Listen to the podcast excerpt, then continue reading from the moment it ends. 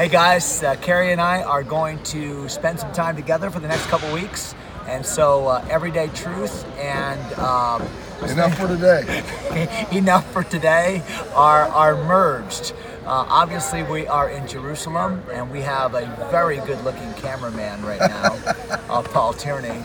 Uh, but we've been walking through Jerusalem this morning, uh, kind of just getting lost a little bit, but enjoying the, the ambiance of a quiet old city. And we're at the Western Wall right now. So, Kerry, tell us about the Western Wall. You know, we got here um, last night, and just coming to Jerusalem, before we get it about the Western Wall, is just being in Jerusalem gives you this sense of number one, all the history that happened here that led up to our redemption, but then all that will yet to unfold in this place that our hope is so anchored to. And as we're standing at this wall, this wall is really the outer wall at the base of what's called Temple Mount. It's a bit of a heartbreaking spot for me It is. because In fact, it's called the Wailing Wall. yeah. And the reason is that the people that are here praying generally believe that they have been ostracized from the presence of God irreparably right now. They can't get to Him.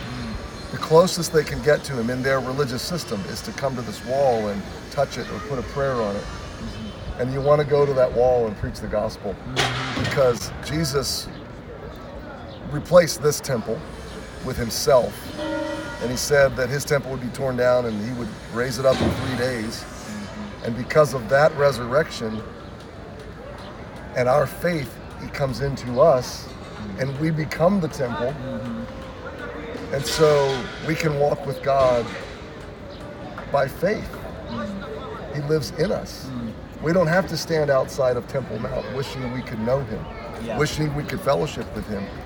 And so coming here reminds me of so much that happened in terms of biblical history, but it reminds me of the work of Christ in fulfilling all that this mount pictured for so many hundreds of years. The, the, the, the mount itself is still controlled by uh, the Palestinians, and so um, the Orthodox Jews, uh, the farthest that they can come to what what will eventually be the third temple up here is this retaining wall, and they come to pray. They come to pray for the coming of Messiah. Uh, they come, they pray for the peace of Jerusalem. There's a men's side, there's a ladies' side, um, and you can go. But we can go. Go touch the wall, pray there. Of course, the, the, the fact is, we, we don't need to come to a wall by a temple to pray. You know, we, we come boldly to the throne of grace wherever we are because we are the temple of God and we can come. You know, th- this spot reminds me of Romans chapter 10, that uh, Romans 9 rather, where Paul says, I bear them record that they have a zeal for God, but not according to knowledge.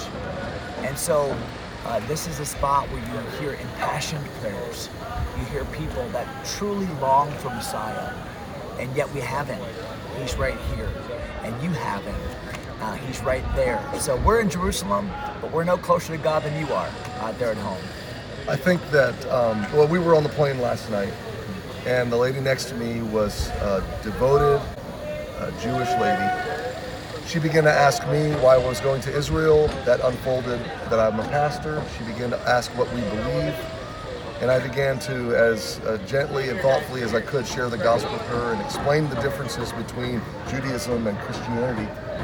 And she was surprised when I said this. I said, You know, we believe in the same Messiah you believe in. She said, Really? I said, We believe we are waiting for Messiah to come and establish his kingdom. She said, Really?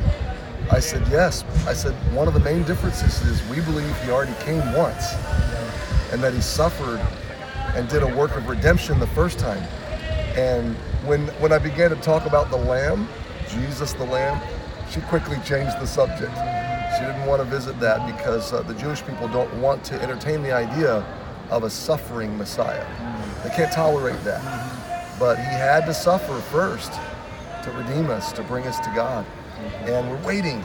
We're waiting for him to come right back to this place. Think about it today, pray, pray for the peace of Jerusalem. Yeah. And the, the greatest peace of Jerusalem is Jesus. Uh, he is the one that brings peace, not only peace in our mind, but but the peace of God. That that that uh, is what every soul needs. Uh, the people behind me, the people all around me, And even you today, if you don't know Christ, He is the only way by which we can approach our God. Hey, if you listen to Everyday Truth, thanks for letting me join in. And, and if you're a part of the Enough for Today audience, thanks for letting Kurt join in. This is where we'll be uh, every day for our time together for the next several days. We hope you'll join us. Tomorrow we'll be at the Mediterranean Sea, so we'll see you there. Share it with a friend.